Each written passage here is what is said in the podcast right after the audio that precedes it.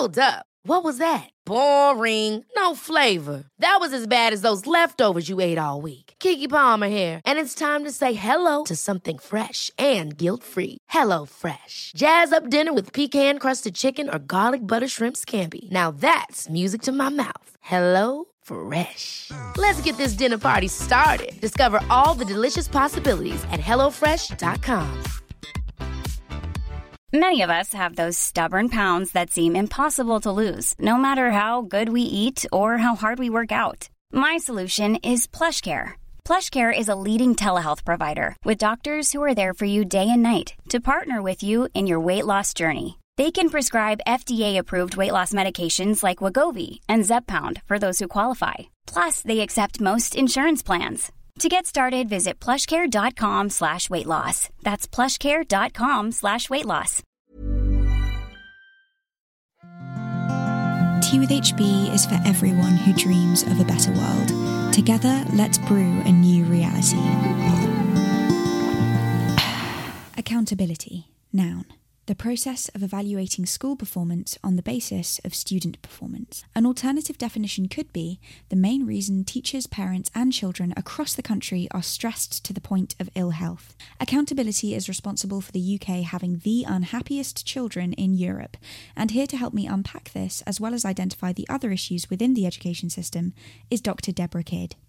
Deborah is a teacher, author, and trainer, and one of the reasons she is extraordinary is because she has professional experience in every phase of education, from nursery through to postgraduate. This conversation is packed with her imaginative but practical solutions for the current school system, and I am so grateful for her incredible insight.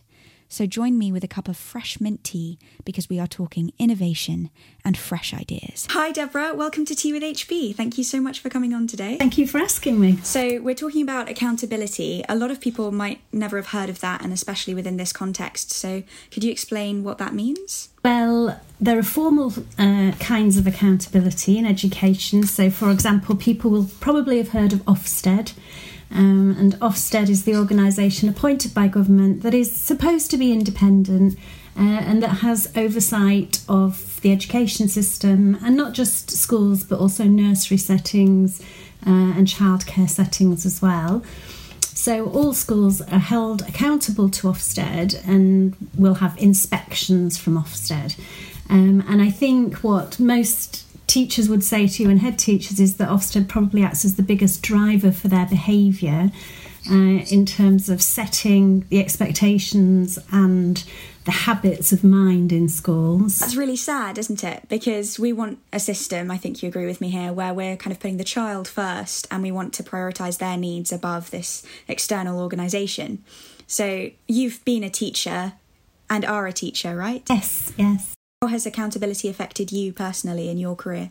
I feel like I'm, I'm a little bit freed from it now because when I go into schools, I'm working with them rather than in them. But it, Ofsted was certainly one of the drivers that put me in a position where I felt like I wanted to get out of the mainstream day to day.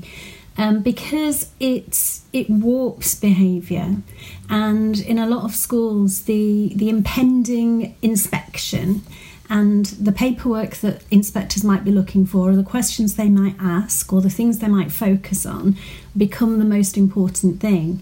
And sometimes that means you end up spending time filling in a spreadsheet rather than planning a good lesson for children. Um, it means that you have less time to sit one to one with that child who's struggling because their parents are getting divorced or they're struggling with their mental health or with their anxiety.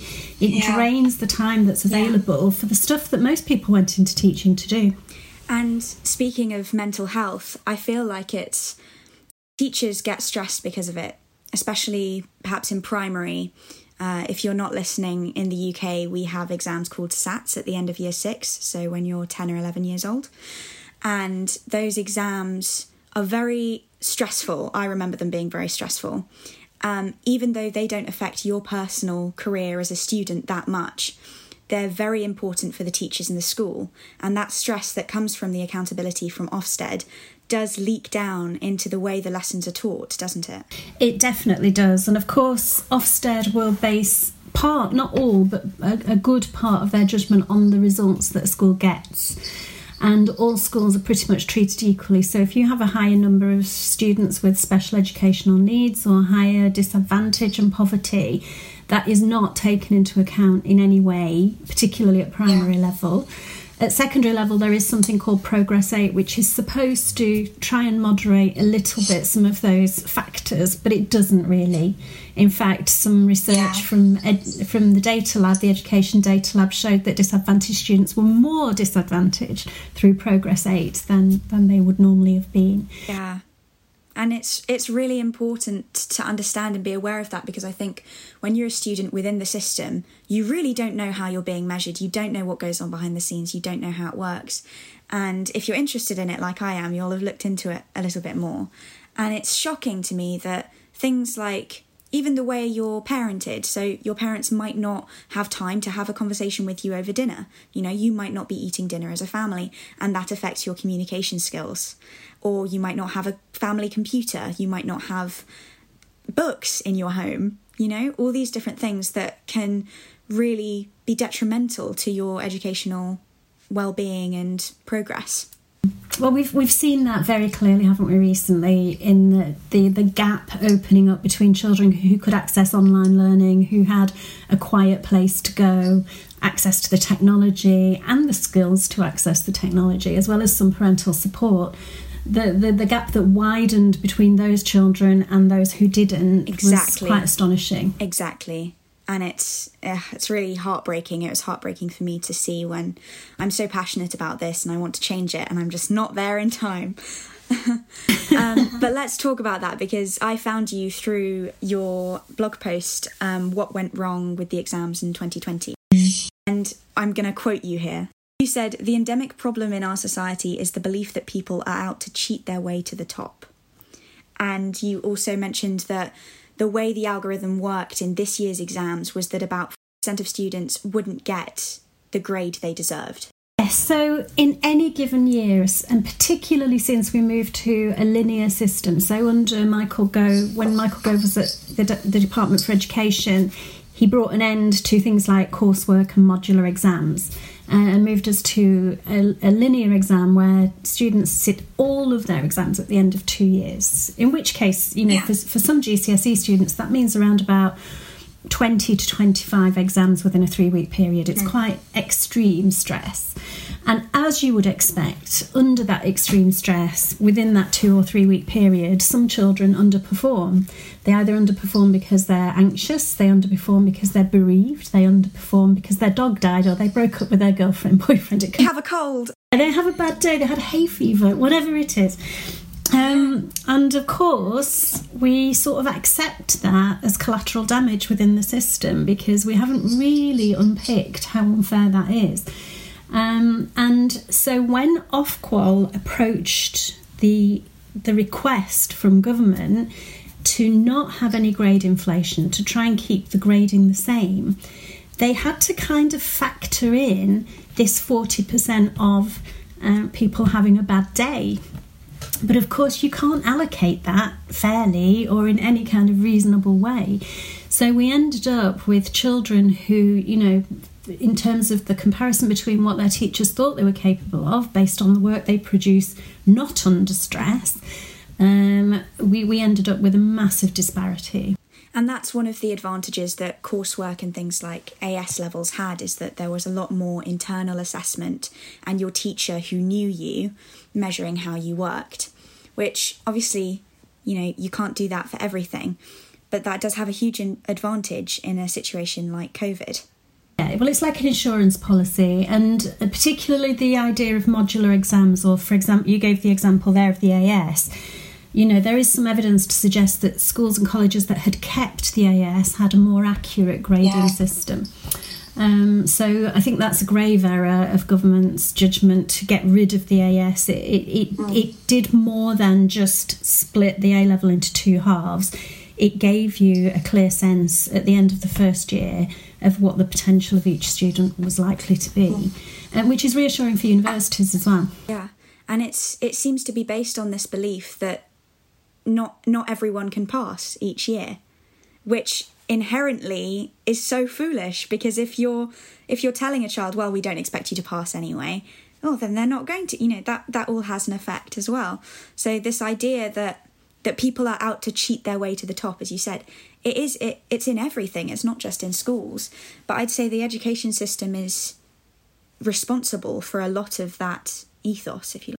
Well, it, it, it has long a long tail of repercussions when you think of the number of, for example, of students who leave school with no qualifications, who end up not in education or training, what we call NEETs, uh, the impact that has on crime statistics, on poverty, deprivation, health outcomes. Yeah. You know, it's it's huge, and I don't think many people understand that we have a norm referenced system rather than a criteria referenced system. So it, people tend to think that if you achieve a certain standard, you get a certain grade. But that's not how the system works. The system works by as, as much as six months in advance deciding exactly how many students are going to get which grades and allocating those places. And then it's just a matter of the rank order kicking in then. And for a lot of universities, the only thing they're looking at could be those grades that grade could be the difference between accepting you and someone else. You know, obviously, extracurricular things come into it as well, but grade will often be a deciding factor for employers and universities. And I think it's terrible that we have a system that doesn't accurately represent the person. No, I mean, Ofqual's own research in 2017 and 2018 showed that subjects like English and history, which perhaps are a little bit more subjective than, say, maths and physics, but those subjects had a 50% margin of error in terms of the, the examiner getting the mark wrong. And yet, the only students who get their marks adjusted are the ones who can afford to pay for a remark. And that's another discrimination, isn't it? Huge, yeah. huge discrepancies and discriminations and fault lines across the whole system. Mm. But I think the effort of changing it is so great and, and requires so much imagination that people don't feel they've got the appetite for it. Well, because the people with the imaginations aren't put in charge. On the whole, the people who've succeeded in the system end up controlling the system. And so yes. you, you have less of a vested interest in changing yeah, it. Exactly. So well put. And it's really important to note that actually just just like covid it this does affect everybody. The system doesn't actually work for anyone. You know covid could affect everyone not just the most vulnerable because you can develop chronic illnesses and autoimmune diseases from viral infections.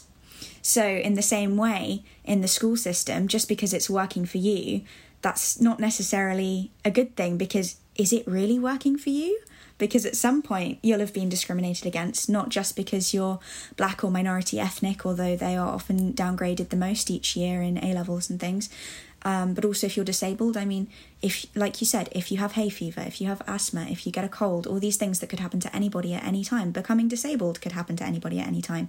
This can affect your performance in an exam. So it's ridiculous to base your entire career at this one exam at mm, the end. Yes, it is. And I, I think we also need to consider that you know around 50% of young people at the age of 18 do go to university but the other half don't and and there isn't enough thought and provision put into that half of, of our society. We need better quality apprenticeships. Mm. we need to elevate the status of vocational qualifications. Um, you know we all scramble around don't we for a plumber? We all scramble around for an electrician and complain that we can't find one.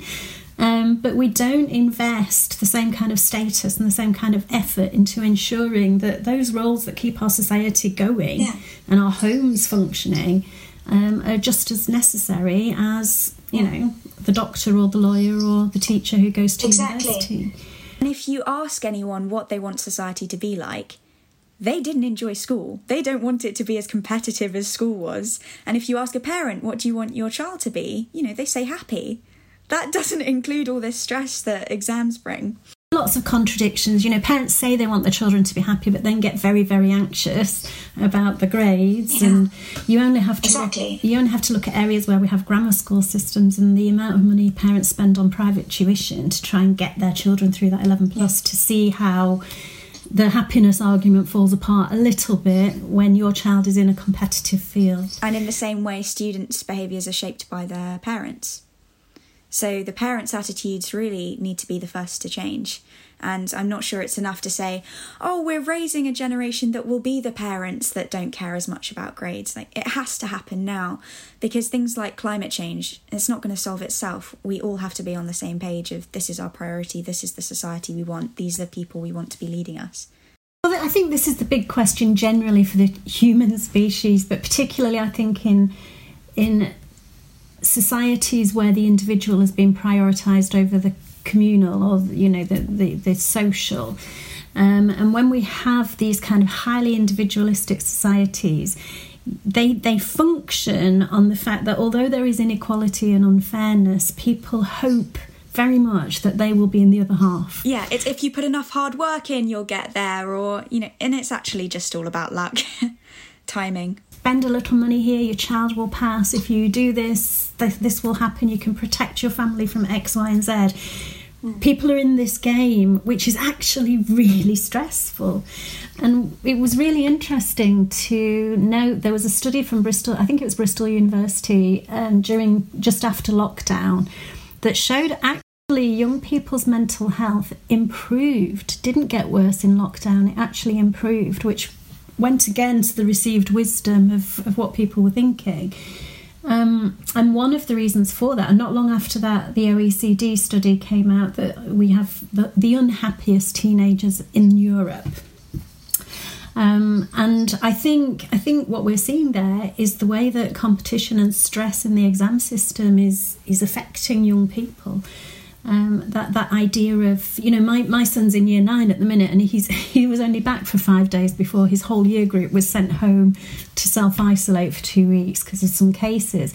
He loved being back, but in that first week, the message he was getting from teachers constantly was this is about GCSEs now. You're in year nine. By the time yes. you get to year 10, it's too late. You've got to prepare. You've got to lay the ground now.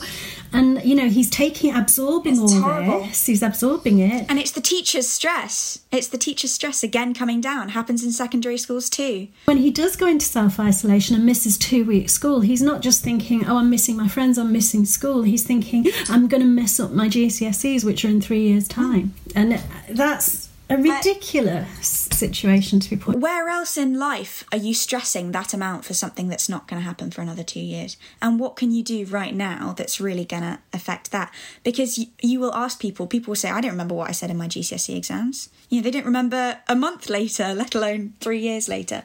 So we talk about laying a foundation when actually that's quite inaccurate. And it also worries me that we're not prioritizing skills like communication. It's almost as if we have uh, generations upon generations of brainwashed children being told this is what matters, this is what matters, and they don't know how the system works. And if you just pull back the curtain, you can see how flawed it is and how it doesn't define you. And yet, you've got children all over the country throwing up out of anxiety and sobbing over their exam grades. And it's heartbreaking. Yeah, it is. It is heartbreaking. Yeah. And and the, the saddest thing about it is it's completely unnecessary. It is. And what standardized testing has done has turned children into this their, their data. Children have been turned into data when they're actually a valuable resource. They're the ones with imagination and creativity, and we should be fostering that and cultivating it rather than ripping it out of them for the sake of some league table and accountability. If we if we approach the education system simply with the question of let's help or you know the, the, the, the intention of let's help you find your place in this world, then we'd have a completely different outcome because we wouldn't necessarily assume that an academic outcome was going to be the place for everybody.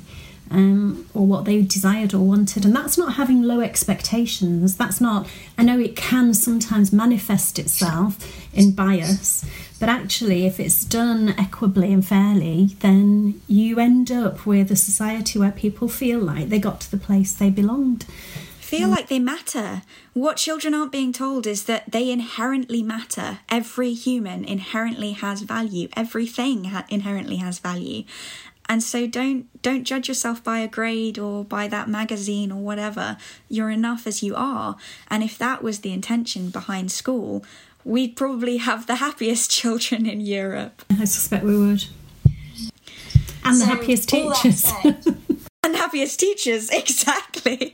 Yeah, because teachers matter too, and they are not given enough respect. Well, they don't. Absolutely. They don't want to do this. On the whole, teachers don't want to be whipping children through SATs and whipping them through their GCSEs. I'd like to think no one's intent is to hold a whip. you know, no one wants to end up in that role of pushing someone until they break. No, and and when you get a disconnect between somebody's fundamental values and the reality of the job that they're They being can't be to wholehearted do, about their career. They and that's can't- terrible. can't, or worse, they start to fracture, and you start to get this disassociation and this this this depletion of empathy, um, because people are just exhausted. Mental health is not only a student problem, and I think teaching is actually one of, if not the hardest job because it never stops. You're always, if you're a good teacher, you're always thinking about your children. You're always thinking about your students and how you can plan the next lesson and what you can help them with. So, mental health applies to all age groups and it's not treated like that.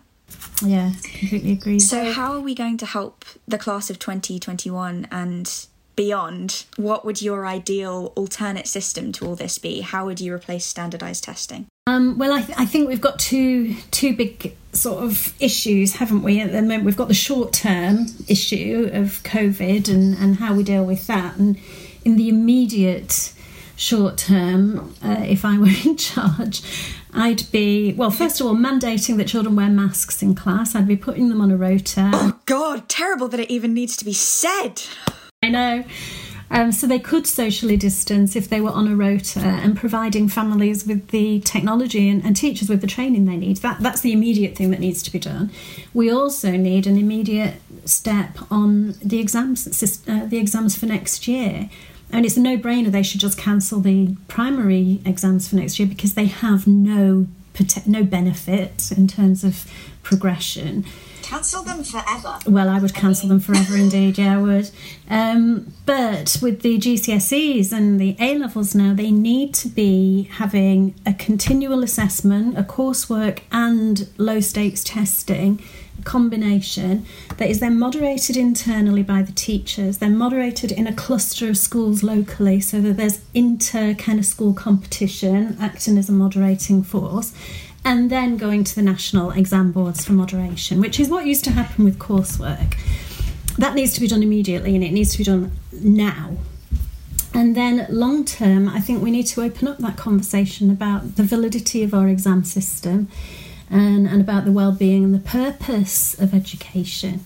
Um, and in that long term, immediately I would get rid of, of primary SATs and I'd used I'd move to a portfolio based system.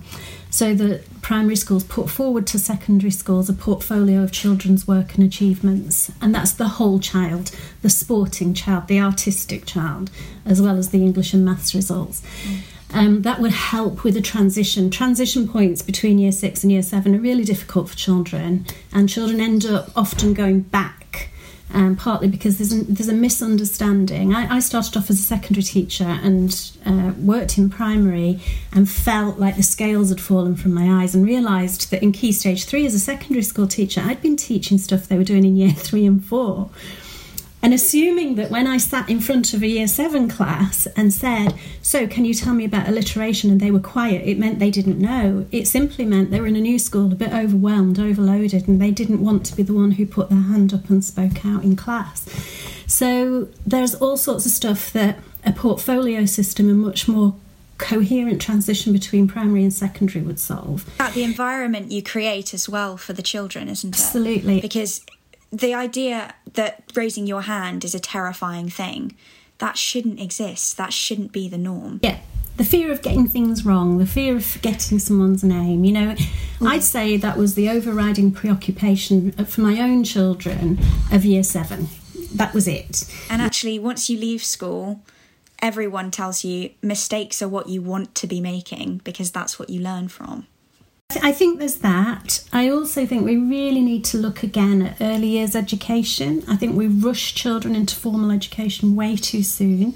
And there's growing bodies of evidence now showing that countries that delay the start of formal education to the year where children turn seven, yeah, not but not just Finland, Singapore, you know, so many countries.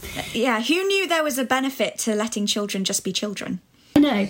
And it's not that they don't go to educational settings, they do, but they go to educational settings where the focus Life is on. is an educational setting. Exactly.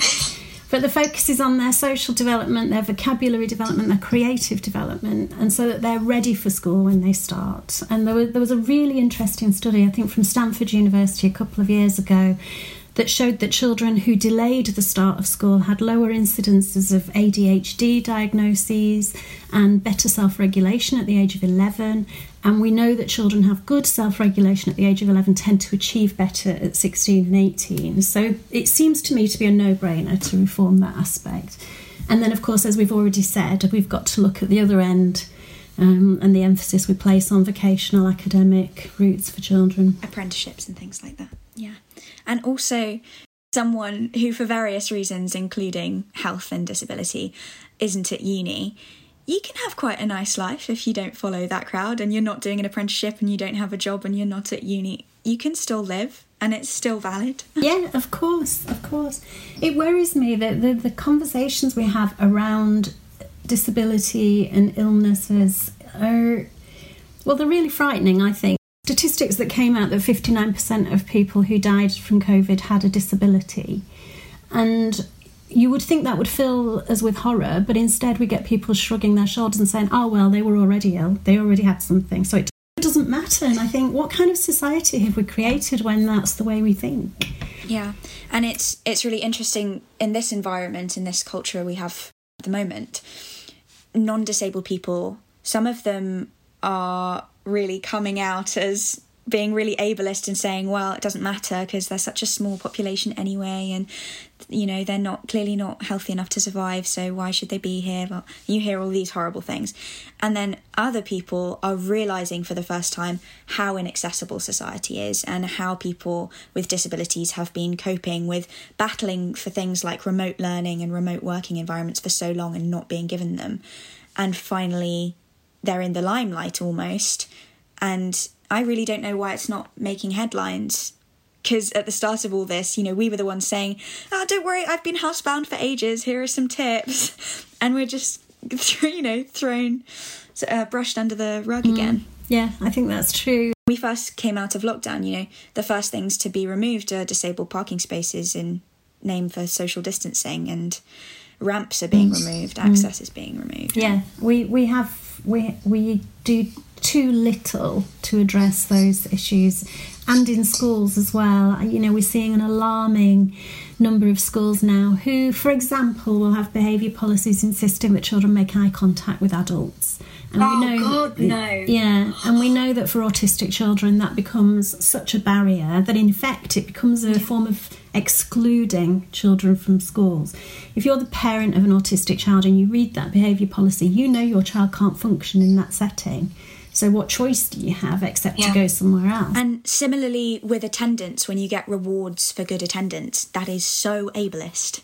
That is ignoring everyone with a chronic health problem. That's an example of how accountability warps behaviour because as soon as Ofsted and the government started asking schools to put forward attendance data and holding them accountable to attendance data, schools pushed that pressure down onto children. Yeah. And the children become the data again. And what that means is that anyone who can't attend, um, you know, for whatever reason, it becomes a problem. Becomes somebody that is, you know, putting the school in the way of some negative judgment. And it could be because you have three siblings and they all go to different schools, and your mum's doing a school run and you arrive late. It's not just because of illness. The whole attendancy thing is just ridiculous. But uh, yeah, it, it, it creates an impression and and in some cases a reality of, of a very unkind society that just can't cope with anything that sits outside of that ableist norm. And people with special needs are separated into different classrooms, you know, different buildings sometimes even. And actually, as a society, I think inclusion is really the key to to unity, to solving these problems we have. Diversity and inclusion are the keys. They are. And so separating people as if, oh, I'm better than you, that's not the kind of society we want. So why are we fostering it? And and I think there there is a difficulty there because I've I've worked in some special schools and the the quality of education and care that those children are getting is phenomenal. And it's something that a, main, Yeah. a mainstream school simply cannot provide. But I don't understand why we can't have schools on the same site. We we've got we've got various Exactly. schools now that are going all through. So they're they're 3 to 19 schools. They've got a primary a nursery a primary and a secondary school and sixth form all on the same site why can't we incorporate special education into that? And then you could have a lot more cross fertilization, a lot more connection, and a lot more children growing up recognizing that human beings are diverse and do have different abilities. Yeah. Yeah. And when I my sixth form school was nursery to sixth form, so I was able to do some volunteering with the nursery just because I wanted to, and we had all had lunchtimes together, year nine to sixth form, so thirteen to eighteen, and that means you get to help other people with their homework, you get to converse with them, and age becomes much less of a barrier. And it's the same thing with ability, and I don't see why we can't push for more you sixth formers teaching things to year nines. Like you said, you're repeating some of the lessons anyway because it's a refresher. So why not combine age groups? Why is that not a thing yet? No, I, I completely agree. And I'm sure there are financial constraints and all sorts of things, but where you do get that kind of cross fertilization, you do tend to have healthier communities who are better informed about each other. I think just school is a mirror of society. The, our education system affects how our society works. So if we have an education system where you're separating people, whether for ability, age, gender, whatever it is, that's not a, a realistic representation of society, and it's not what we want society to be like. Um, I don't know if you've read Malcolm Gladwell's Outliers. Uh, I did it a while talks- ago, yeah. he talks about h- how much of a drastic difference, even in sport, that age gap can make. So even those few months between being in a year ahead or a year behind, that can completely change your sports career. And I'm sure it has an effect on many other things as well. Yeah, it does. It does. And I think, again, we go back to that purpose of education. If your purpose of education is to get children through tests, then your focus becomes on do they do better in tests if they're separated by gender? Do they do better in tests if they're separated by ability? Do they better do better in tests if we, you know, sit them all in rows and dictate to them, whatever it is? Whereas if And their well-being is forgotten. yeah, but if your question is, you know, is the purpose of education to create a cohesive society in which people have the wisdom to change the world and cope with uncertainty and, and accept, you know, that we, we are a broad and diverse species, then you get an entirely different education system coming out of that. And that's not to say within that you can't have kids passing tests, but your focus is different and your outcomes will be vastly different. How, whichever way you swing it, we test far too much in this country. Well, this has been a truly delightful conversation. It's my favourite topic, and I'm so glad you agreed to do this one with me. So thank you so much, Deborah. Thank you for asking me. It's flown by. I know it really has. Thank you so much for listening. If you're enjoying the podcast, you can leave me a review on iTunes or share it with a friend. You can also find me on Patreon, Instagram, and YouTube. And for more, check out my newsletter and website www.twithhb.com. staying with me until the end of the episode. To show my appreciation, here's a preview of next week's episode Invisibility with chronic illness activist and journalist Jameisha Prescott. especially in the UK, we put so much uh, emphasis on career and job. And you know, if someone says, "Oh, hey," like who, like you introduce yourself, usually you introduce your career as well. And so when you get fired for that, and you feel like you don't have value because of your disability in the workplace, it really does have a an effect on your mental health and your self image. It really does, and it's not nice, and it's not your fault. And you've and I, and, and oftentimes like well, this is the thing as well. Like I'm quite transparent with my chronic condition when I when I work, but a lot of people can't afford to be even because they know that they weren't getting those jobs. You can't prove it, but they know they weren't getting those jobs because they put their disability down, and it's like uh, yeah.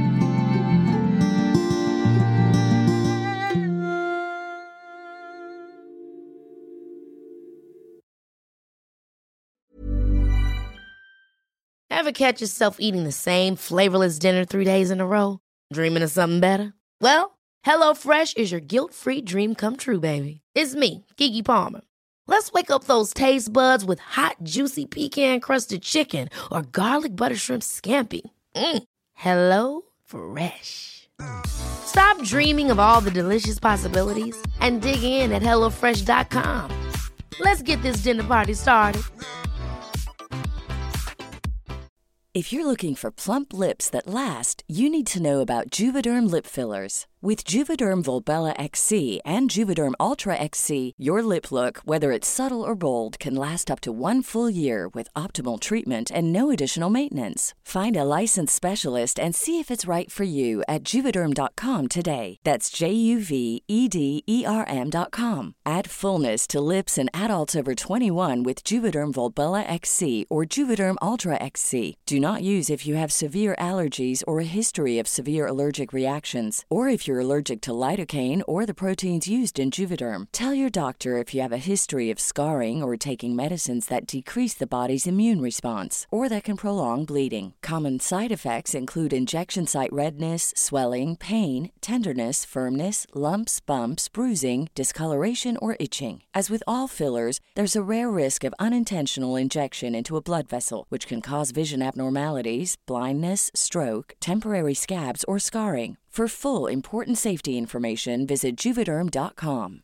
Imagine the softest sheets you've ever felt. Now imagine them getting even softer over time. That's what you'll feel with Boll and Branch's organic cotton sheets. In a recent customer survey, 96% replied that Boll and Branch sheets get softer with every wash. Start getting your best night's sleep in these sheets that get softer and softer for years to come. Try their sheets with a 30-night guarantee. Plus, get 15% off your first order at bollandbranch.com. Code BUTTERY. Exclusions apply. See site for details.